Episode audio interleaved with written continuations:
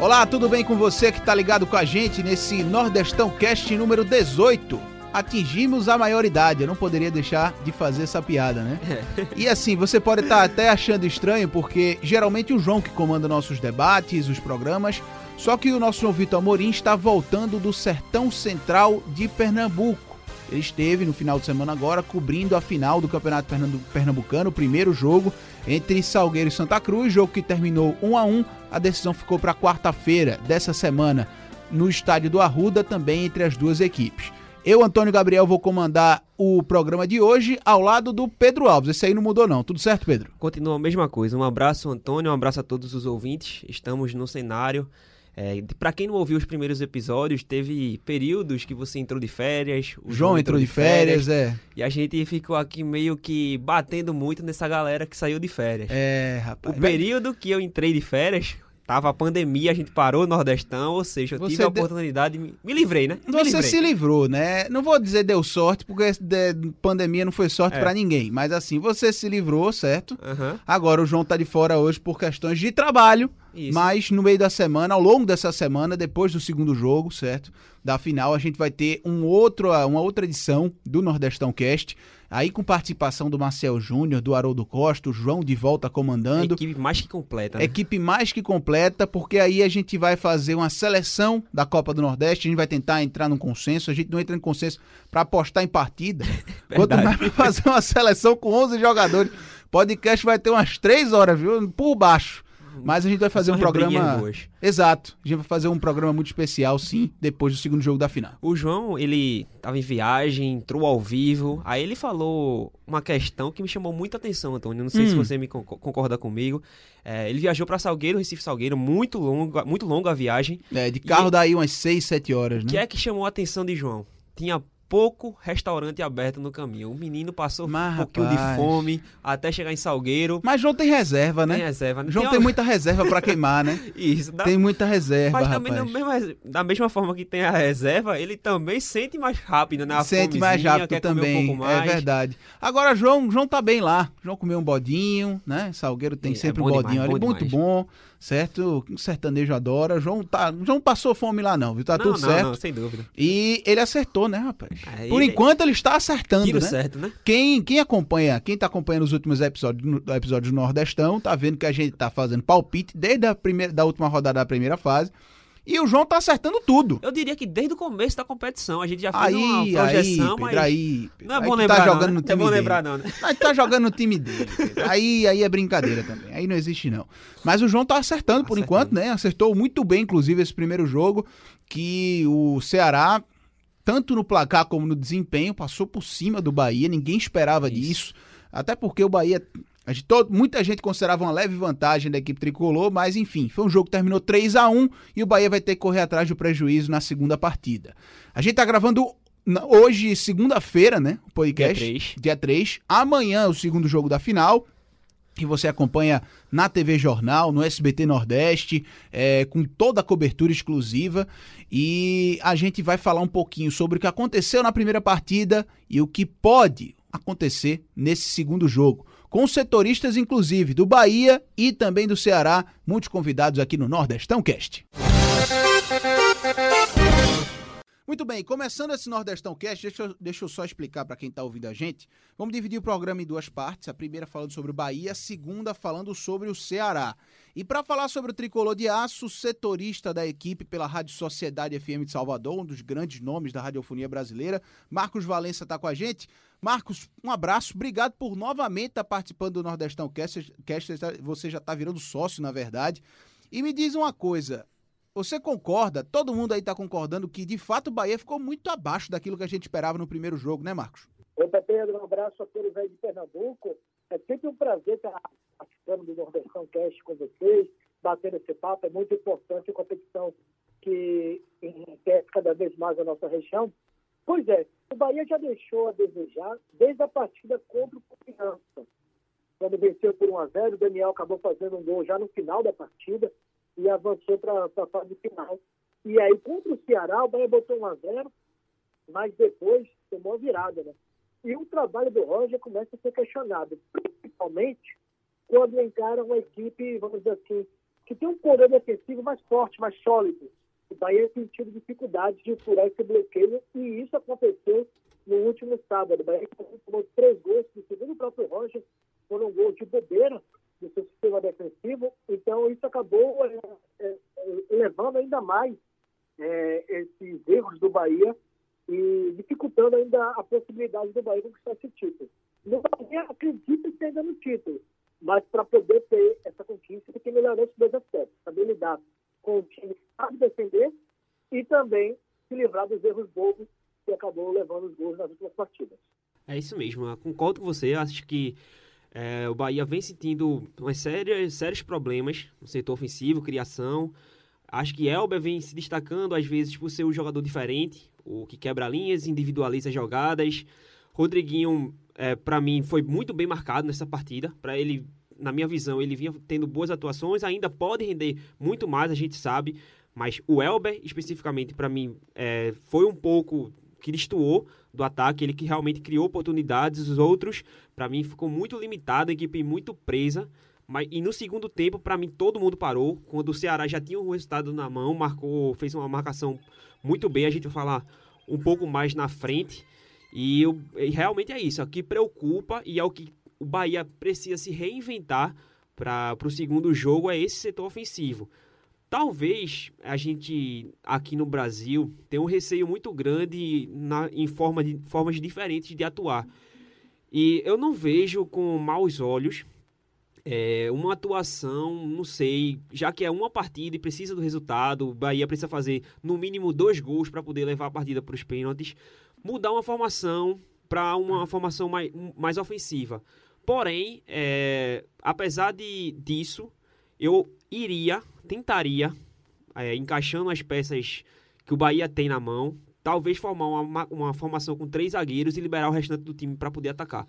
Porque com três é zagueiros você pode né? fazer uma cobertura boa. Ô, ô, ô, Marcos, o Roger já trabalhou assim, não? Não, não. Ainda aqui não. no Bahia ele não trabalhou. Inclusive, o que acontece aqui? No, no sábado, por exemplo, atuou pelo Copa do Nordeste, pelo Ceará. Sim. E no domingo, os jogadores que estavam no banco de reservas e foram utilizados pouco tempo até, jogaram pelo Campeonato Baiano. Acabaram patando com o Jacuipense. E entre esses atletas está a dupla de defesa, Hernando e o Wanderson. Então, o, o, ele, além de não ter treinado essa, esse tipo de informação, não ter colocado ainda em prática nos jogos, eu não acredito muito que ele vá modificar essa situação para três zagueiros, não, até porque não é muito perfil do Roger. Sim, sim. Aí o problema é justamente esse, é ele não ter utilizado as peças, é, essa formação. Eu vi que ele também está utilizando uma outra formação que é o 4-4-2, saindo do 4-2-3-1 tradicional que ele vem sendo utilizado. E outra formação seria o 4-4-2. E se ele, caso tenha que mudar essa formação, vai ter que começar a tirar algumas peças que prendam mais o time. Por exemplo, um, um Gregory, talvez utilizar o Nino Paraíba, que a gente já é, achava ideal, falar no episódio anterior, já achava, achou ideal ter colocado ele. Eu acho que nessa partida acaba sendo meio que fundamental a participação do Nino pela qualidade ofensiva mais à frente. Enfim, eu acho que o, o Roger vai ter que se reinventar ofensivamente, vai ter que mudar uma estratégia de jogo, porque essa não está dando certo. Não, e assim, tem um outro detalhe também, Marcos e Pedro, que me chamou a atenção. A não ser nos momentos em que o Bahia, de fato, se propunha pressionar a saída de bola do, do, do Ceará pressionar, eu digo, dentro da grande área do Fernando Praz, não deixando ele criar a linha de passe na saída que já estava muito aproximada ali dos zagueiros. Parecia saída de futsal, né? Você abre os dois backs ali pelos lados para sair, porque realmente se abrisse um pouco mais o campo nessa saída de bola com o Fernando Praz, o, o, o Ceará não conseguia, de fato, criar a linha de passe. Então, a não ser nesses momentos de pressão na saída de bola, eu vi, Marcos, um Bahia muito burocrático no jogo inteiro. É verdade, o Bahia é muito burocrático no jogo. É, isso é que acontecido até no jogo contra Confiança também. É, o Bahia muito burocrático, fazia pouco da bola rolar, é, não tinha velocidade ofensiva e, e, isso ficou caracterizado no jogo contra Confiança e nesse jogo contra o Ceará também. Quando não conseguiu marcar, por exemplo, a saída de bola, o Fernando Praz conseguiu fazer dois lançamentos que resultaram em gols da equipe do Ceará. E o Bahia teve dificuldade e vem tendo dificuldade no comando do Roger Machado quando encara times que têm um poder defensivo mais forte. O Bahia sente dificuldade e falta velocidade em alguns atletas em alguns momentos cruciais. Você citou até o próprio Elber. Elber é um jogador que tem aparecido bastante principalmente na parte ofensiva, mas que no jogo contra o Ceará acabou deixando a desejar. E aí, com isso, o Bahia perdeu a única opção ofensiva de velocidade e que quebra as linhas. Então o Bahia teve essa dificuldade sim, e não é só de hoje não. Já tem desde o Campeonato Brasileiro do ano passado, o Bahia quando encara um time que sabe se defender, se ponto mais defensivamente, ele tem dificuldade em quebrar essas linhas e gerar oportunidade de gol. O Cleison, que seria um outro jogador que poderia... Não tá rendendo, né? É, ser esse diferencial, tá é. muito abaixo também, não tem uma outra opção. Mas um nome importante, Marcos, é Gilberto. Como é que tá a situação deles? Ele pode aparecer na escalação de amanhã? E até um adendo, né? Antes do Marcos falar, é... esse time parece que não joga, não joga muito bem, não tem um encaixe muito bom pro Fernandão, né, Marcos? É isso. O Fernandão é um jogador mais, mais centroavante de área, brigador, trombador, mas que o Bahia não tem essa característica de ficar alçando bola na área, por exemplo. E, e o Fernandão sai muito da área para tentar fazer a função que é do Gilberto só que não tem a mesma qualidade, não tem a mesma velocidade do Gilberto, e com isso dificulta ainda mais as ações de ataque do Bahia. Gilberto não tem condições de jogo, ele teve uma lesão no joelho, inclusive está fazendo um, um, tratamento conservador, e, e não vai para o jogo contra o Ceará, Bahia vai de novo de Fernandão. Agora, algumas outras mudanças devem acontecer. Por exemplo, na lateral direita, o Paraíba ganhando a posição do João Pedro, essa é uma opção. Lá na frente, Rossi recuperado, já foi para o banco de reserva no jogo passado, quando o Ceará entrou no segundo tempo até. Ele deve voltar a ser titular da equipe, o Cleison saindo. E a outra modificação, essa eu acho pouco provável, mas se quiser modificar o panorama, se quiser surpreender a equipe do Ceará, o Daniel pode aparecer no segundo meio de campo numa vaga do Gregory, já que o Daniel, o próprio Fluminense já atuou em algumas oportunidades como esse segundo homem, o Gregory não voltou bem.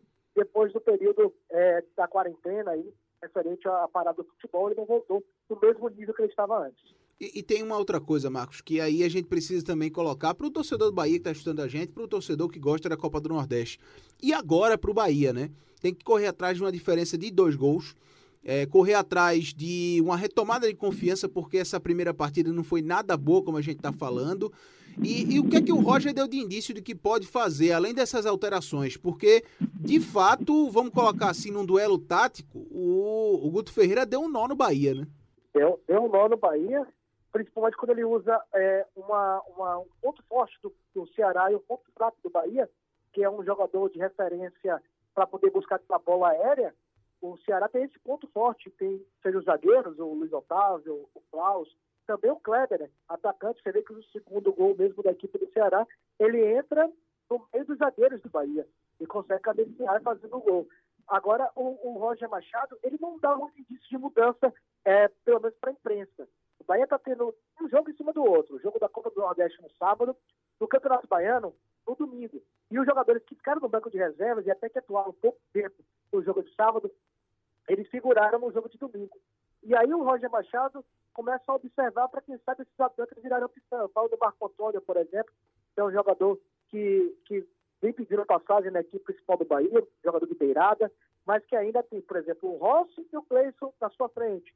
O Nino Paraíba jogou no domingo pelo Campeonato Baiano. Então, o Bahia tem se revezado nessas duas competições. Acredito que para terça-feira o Bahia tente algo novo, o Roger tente algo novo, e aí pode passar por essas mudanças que eu falei. Agora, o Roger faz treinamento fechado não deixa muito transparecer que vai realizar modificações, mas ontem na coletiva ele deixou em aberto, no caso no domingo, ele deixou em aberto que poderia modificar e utilizar os atletas que jogaram no Campeonato Baiano, pensando em, em mudar um pouquinho esse panorama, vamos dizer assim, esse, esse momento ruim do Bahia, principalmente na criação das jogadas. Marcos, sobre a lambança na defesa no, nessa partida entre Anderson e o Juninho Capixaba, como é que foi visto? Qual foi a repercussão aí na Bahia? É, na verdade, como, como hoje, né, em função dessa, da pandemia, né, a gente não pode ter um contato direto, entrevistar os atletas, é, foi mais uma repercussão interna e o próprio Roger falou que foram gols de bobeira no sistema defensivo do Bahia, de bobeira do time do Bahia, e que ele acredita que não venha acontecer. Agora chamou a atenção, né? Porque é, o Júnior Capixaba e Anderson, num jogo que não tem torcida. Se um fala alguma coisa, o outro vai ouvir, obviamente. E faltou comunicação no sistema defensivo e ficou claro e evidente, não só nesse lance, como no gol do Kleber também. Então precisa falar um pouquinho mais do sistema defensivo, a crítica justamente em relação a isso, já que o Bahia é, precisa comunicar um pouco mais na parte defensiva e não tomar os gols desses que acabaram tomando no, no jogo de, de sábado contra o Ceará. E, e, também tem uma outra coisa, Marcos, que você até falou no começo da tua, da tua participação aqui no Nordestão Cast, que é sobre o Roger Machado, né? É um treinador de grande nome no cenário nacional. Quando chegou no Bahia, chegou sim com essa ideia de fazer um trabalho a longo prazo. E é um cara que já demonstrou que tem condições sim de fazer esse trabalho a longo prazo, só que resultado pesa. E quando a gente vem para esse calendário pós-paralisação, é um jogo atrás do outro. Tanto é que o pessoal tá brincando na rede social que o Bahia tá jogando todo dia, é por é. causa do Campeonato Baiano. Com Agora, time B, né? com time B. Agora, o Roger fica pressionado, né, Marcos? Fica pressionado, sim. Até porque não só pelo, pelo, pelo resultado em si, é pela falta de, de, de comando do né? jogo, né? Tática, de, de uhum. vontade. Jogadores do segundo tempo, você mesmo falou, parecia que os jogadores estão entregues na partida. E, e, é uma coisa que sempre teve o Bahia no seu lado positivo, até nos primeiros momentos, você viu um time aguerrido. E faltou isso no jogo de sábado. E o Roger Machado é bastante é, criticado em relação a isso, essa postura. Alguns torcedores até exageram, né, dizendo ah, ele ficou muito passivo no banco de reserva. Mas eu acho que a passividade também tem que ser, não, não pode acontecer no, no jogo, no campo. Os atletas, não só o treinador, né, mas os atletas também parece que assistiram muito o jogo. E o Roger tem sido cobrado bastante em função dessa queda de rendimento do time e, e essa situação de perder 3 a 1 do Ceará que era, que era um jogo, vamos dizer assim, que o Bahia encarava como principal da competição. Da, o Bahia colocou como prioridade nesse primeiro semestre a Copa do Nordeste conquistar esse título. Então, quando você percebe que está indo por, por, terra, o Bahia, o ano passado, tentou, é, tinha na mente que poderia chegar próximo da Libertadores e terminar a competição atrás de equipes do mesmo poste, como Fortaleza, como Goiás, que, que, que vieram de uma Série B, né? terminar na frente do Bahia. Então, isso tudo já gerou um, uma boa insatisfação em relação ao que acontecia com o Roger, principalmente nos jogos em que ele é exigido de maneira ofensiva e ele não consegue colocar isso muito em prática. Mas joga muito no poder de reação. Consegue é, jogar quando ele é atacado. Quando ele é atacado, ele rouba a bola e vai em velocidade. Para poder ele criar jogadas, inclusive a chegada do Rodriguinho, era para poder melhorar esse sistema, ainda não aconteceu. Marcos Valença, da Rádio Sociedade da Bahia, conversou com a gente sobre o lado baiano dessa final. E daqui a pouco a gente vai falar sobre o Ceará. Marcos, um abraço. Você já é sócio do Nordestão. Qualquer coisa a gente liga para você.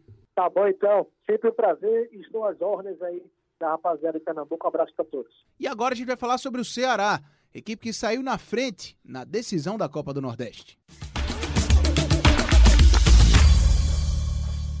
Para falar do outro lado dessa decisão, do lado alvinegro, do lado cearense da história, a gente está com Danilo Queiroz, que é repórter da Tribuna Band News FM lá de Fortaleza, e vai trazer um pouquinho da repercussão do primeiro jogo, em que o Ceará dominou o Bahia e demonstrou isso no placar, e também falar do time que está largando na frente nessa decisão, de como é que o Guto Ferreira pode se portar nesse segundo jogo, que como já dissemos, estamos gravando na segunda, o jogo acontece amanhã, e qual é a expectativa do torcedor do Alvinegro para esse título, para esse bicampeonato no novo formato do Nordestão, que é bem possível, o Ceará está largando na frente. Danilo, um abraço, obrigado por atender o Nordestão Cast.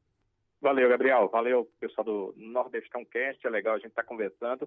E, bem, são, são muitos os aspectos aí de uma só questão que você citou. E é, vou começar logo falando em relação ao Guto Ferreira, né, que já passou pelo futebol uh, de várias áreas diferentes do Nordeste, Pernambuco, e uh, já é um cara conhecido, uh, e ele é tido, né, cada treinador tem sua, sua, sua forma de ser conhecido, um mais austero, outro mais liberal, o Guto é conhecido como aquele é, é, técnico inteligente, né, que, que procura saídas e soluções para situações, né? Eu acho que a solução, eu entendo isso, a solução que ele é, achou para a primeira partida dessas finais da Copa do Nordeste foi que levou o Ceará a conseguir a sua vitória nessa primeira partida.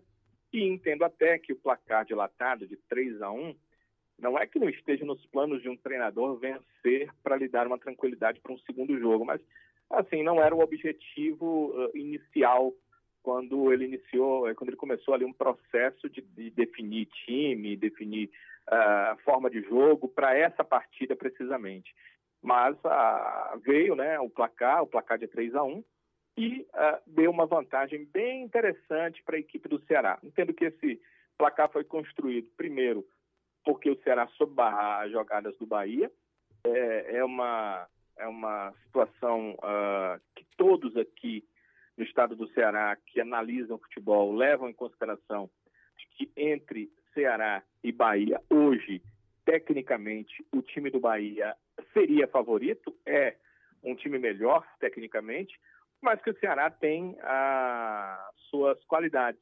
E acho que o Guto conseguiu barrar muito bem as qualidades do seu adversário do Bahia e conseguiu colocar em ação muito bem também as qualidades do seu time, por isso esse placar dilatado aí de 3 a 1 acabou sendo construído. Para essa segunda partida, para tentar manter esse resultado, que foi uma das questões que foi colocada, uh, o Ceará vai precisar, uh, acho que, jogar ainda um pouco mais, e o próprio Guto tem dito isso em entrevistas. Primeiro, porque o Bahia sabe que precisa mais e, obviamente, vai jogar na força máxima, tanto de peças quanto de capacidade de cada atleta, deve colocar o máximo dentro de campo, é um título, né, o título mais importante antes do Campeonato Brasileiro, então isso vai ser levantado e vai ser levado em consideração por cada atleta, não tenho dúvida. E o Ceará perdeu um dos seus jogadores mais importantes, né, o Charles, que ano passado fez parte da campanha do acesso do esporte à Série A do Campeonato Brasileiro. O Ceará comprou os direitos econômicos dele, hoje detém também os direitos federativos do atleta e acabou por perder para esse jogo final porque completou a série de três cartões amarelos. Um cara com características exatas do Charles do Ceará não tem no grupo, então o Guto vai ter que optar por um cara mais é, de saída de bola, mais de chegada à frente, ou um outro jogador que seja mais de marcação, mais forte, mais de guardar posição e de setor. Então, talvez esse seja o maior problema que o Guto vai encontrar em relação ao primeiro jogo para essa segunda partida das finais da Copa do Nordeste. Ele ganhou uma vantagem, mas é, como vida de treinador é assim, ele vai ter que arcar com um pouquinho com ônus, uh, tendo que optar ali por algum jogador com uma característica que não é nenhum do outro atleta do elenco tem uma característica igual ao do Charles para esse segundo jogo das finais. Claro que atletas, comissão técnica, direção do Ceará estão extremamente motivados para esse jogo. Mas, sabe, eu tenho sentido em todos eles é, um respeito muito grande à equipe do Bahia. Até é, incomum para quem acabou vencendo uma partida com dois gols de diferença.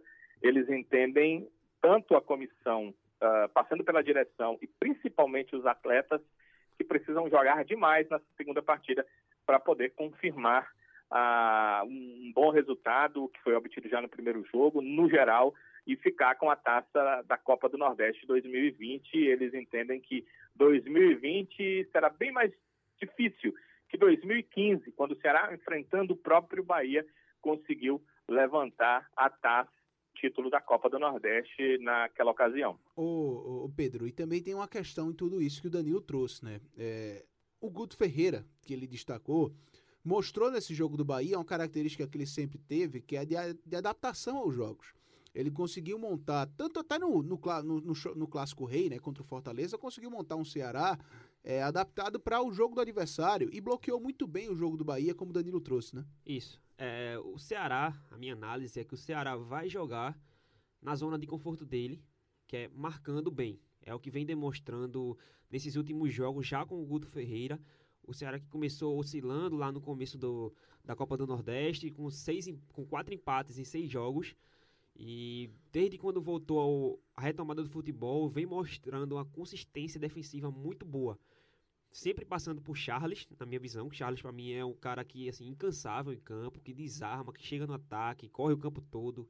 Acaba sendo uma peça fundamental, como o próprio Danilo trouxe, que pode ser é, um ponto de alerta para o time vai ser uma mudança de característica, acho que muito grande para o meio-campo do, do Ceará.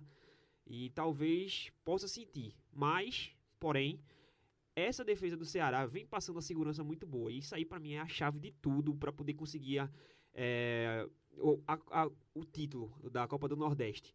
Se a gente, como a gente destacou anteriormente com o Bahia, que a gente, que na minha análise, o Bahia precisa se reinventar no ataque, o Ceará não. O Ceará basta manter essa sua proposta de jogo mais defensiva, consolidada, claro com a perda de, de Charlie, mas tem uma estrutura ali formada, não precisa passar por uma reinvenção como eu, eu analiso que o Bahia precisa, e isso daí para mim é o ponto-chave da partida. E no episódio passado, Danilo, a gente estava conversando sobre esse jogo, a expectativa para o primeiro jogo da final, e a gente até comentava da possibilidade do Rafael Sobis começar de titular. Por ser um cara muito experiente, que tem uma qualidade que é indiscutível, só que o Kleber foi mantido, fez um gol e acaba que também espelha muito o jogo do Bahia. No, em que sentido? O Bahia tem muita dificuldade com bola alçada na área. Até o Marcos Valença falou há pouco com a gente, o repórter da Rádio Sociedade, que cobre o dia a dia do Bahia. Ele disse o seguinte: o Guto foi muito inteligente porque o Bahia tem muita dificuldade com bola alçada na grande área. E por isso ele coloca uma referência que está se destacando nos últimos jogos, né, Danilo? É, essa é uma questão, um lado para a gente ver a história. Mas é, eu trago para vocês aqui uh, o motivo real que, o, que levou o, o Rafael Sobis não começar o jogo. Não, não, é, a gente não sabe exatamente as minúcias da questão, mas o que aconteceu é o seguinte: contra o Vitória ainda, o Rafael Sobis ele, ele sente é, ainda no primeiro tempo do jogo ele acaba por sentir é, se sentir mal. Na verdade, é, o departamento médico não soube precisar o que, que aconteceu exatamente com ele, mas ele se sente mal. Então, uh, o que, que ocorre? Quando uh, vai se uh, formatar o time para a segunda partida, o Guto pede à fisiologia, pede ao departamento físico informações do que está acontecendo com o Sobs. Porque esse ano, já pelo Campeonato Cearense, o Guto ainda não era o treinador, o Sobs já passou mal num dos jogos do Ceará no intervalo. Num outro, numa outra partida, no segundo tempo do jogo, ele é, vomitou muito. Ao final, o, o, jogo termina ali, o juiz apita, ele sai é, e já vai vomitando muito. É, e em outras partidas ele não tem suportado, tem dito que não estava bem e acabou deixando o campo. Então, o que passam para nós, sabe que hoje os clubes são muito mais fechados do que antigamente nessas minúcias de informação, principalmente no que diz respeito a atletas específicos, porque o próprio atleta é que vai determinar se a informação pode passar ou não. Então, ah, o que passa, o que chega até a gente é o seguinte, que ele tem um problema fisiológico, o SOBS, até pela idade, que ele é, nunca aprendeu, mesmo sendo um jogador já experiente, a se dosar durante o jogo, e isso é perceptível. O, o Sobs, ele pode até não estar bem no jogo, mas ele, ele corre atrás, ele busca, ele marca, ele dá carrinho, é, ele vai em toda jogada, ele busca toda a bola, ele não se dosa. E isso acabaria fazendo mal a informação que chega né, para uh, o atleta de certa forma. Não é que ele tenha nenhum problema clínico, não é que ele tenha nenhum problema físico muito grave. O problema dele é de não se dosar nos jogos e por ser um jogador já com certa idade e o Ceará querer muito contar com ele, não quer colocar demais em situações que possam prejudicar o atleta. Por conta disso, ele perdeu a titularidade entre o jogo do Fortaleza, que foi a semifinal, e esse primeiro jogo das finais contra a equipe do Bahia. Então, essa questão aí é muito, passa muito pela, pela pelo fisiológico. Eu mesmo concordo com o que vocês estão dizendo. Para mim, o Sobes dizendo, olha, professor, eu estou bem, e o aval vindo do departamento de fisiologia, pode colocar, ele joga e não tem nem o que se dizer, mesmo com essa questão da estatura, porque uh, a questão da estatura ela é muito específica para uma jogada. E o Rafael Sobis é um cara experiente ao extremo e hoje já tem uma liderança dentro do grupo do Ceará. Não sei se vocês acompanharam, final do jogo contra o Fortaleza, ele estava hum, ali no, no, fora, uh, ele não foi titular da equipe, né?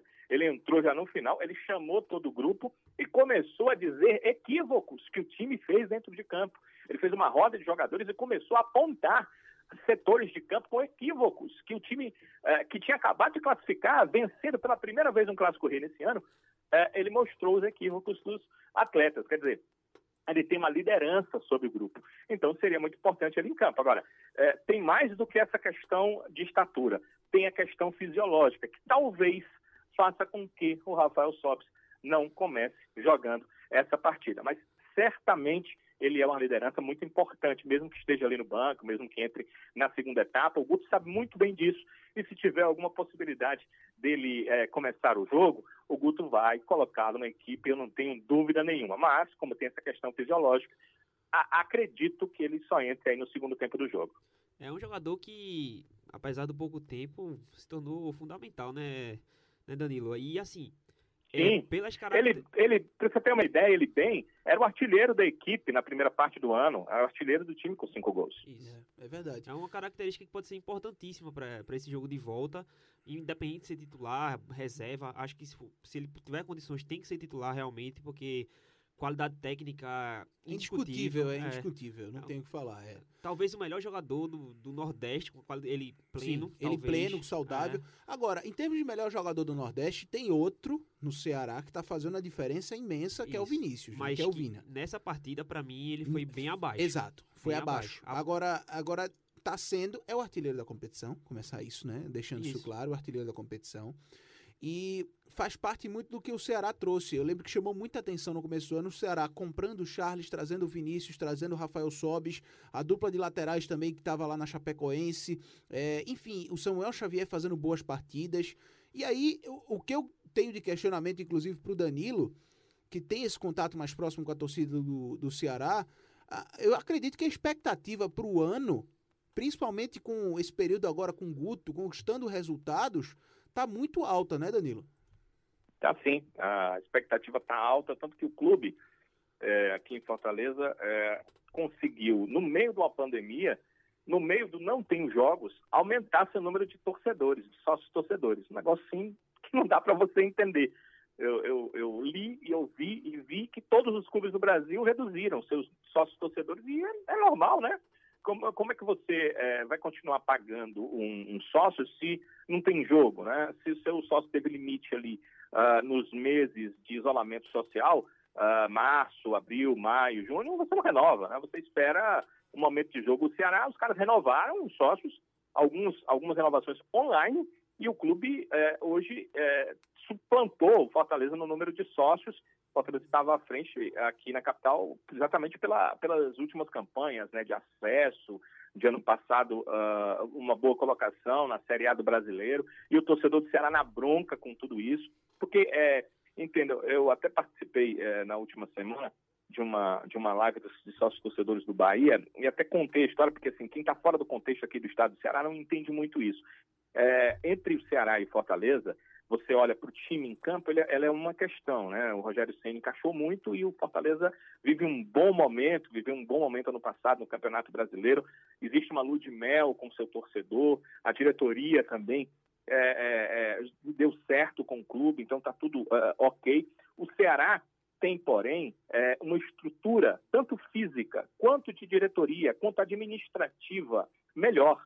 Mas os resultados dos dois últimos anos em campo demonstraram o Ceará um pouco abaixo do Fortaleza. E o torcedor não aceita isso, né? Ele diz, ah, como é que eu, com a estrutura que tenho, como é que a gente, com o investimento maior que a gente tem, olha e estamos abaixo do nosso rival. Então, e, e é, o ano começou com muita pressão, apesar do, do que vocês estão dizendo agora ser real, mas o ano começou com muita pressão. Os atletas que vão chegando vão sentindo, a gente conversa com os jogadores, eles vão sentindo uma pressão que eles não entendem muito por que ela existe, mas ela existe já vinda do ano passado, e eu sei que isso vocês entendem, né? Porque nos clubes em, em qualquer lugar do Brasil é basicamente a mesma coisa, então tem essa pressão. Então, hoje sim, o torcedor já começa a encaixar aqui na mente do torcedor que ele tem um bom time, que ele tem um time que pode fazer um bom campeonato brasileiro e que, obviamente, ele quer terminar esse período antes do Campeonato Brasileiro com o título da Copa do Nordeste. Imagine, principalmente, que o atual campeão da Copa do Nordeste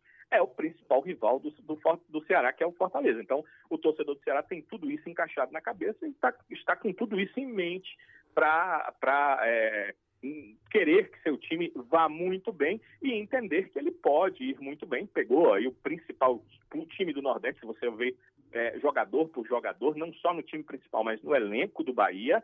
O Bahia tem um elenco para rodar, para estar sempre uh, na parte de cima do Campeonato Brasileiro, entre os dez primeiros, porque seu elenco não deve a maioria dos clubes ali de Rio São Paulo, tirando, claro, aquelas exceções, Palmeiras, exceções, uh, tipo é, o Flamengo, tipo é, Atlético Mineiro, que está fazendo um grande elenco, tirando ali algumas exceções que estão muito acima, o próprio Grêmio a gente pode citar, o, o Bahia tem tudo para brigar com os caras de cima. E o Ceará foi lá e conseguiu vencer o Bahia. Então aí o torcedor já começa a entender que ele tem sim um bom time, que o clube tem sim um bom elenco e começa a aumentar o apoio. O Ceará tem tido dificuldade porque ele fez um drive-in aqui na capital cearense para que uh, os torcedores possam assistir os jogos e não tem vaga para todo mundo, né, no drive principalmente agora porque por conta do, do ainda semi-isolamento social aqui em Fortaleza, é, os espaços lá do drive-in têm que ser muito distantes, né, um automóvel do outro.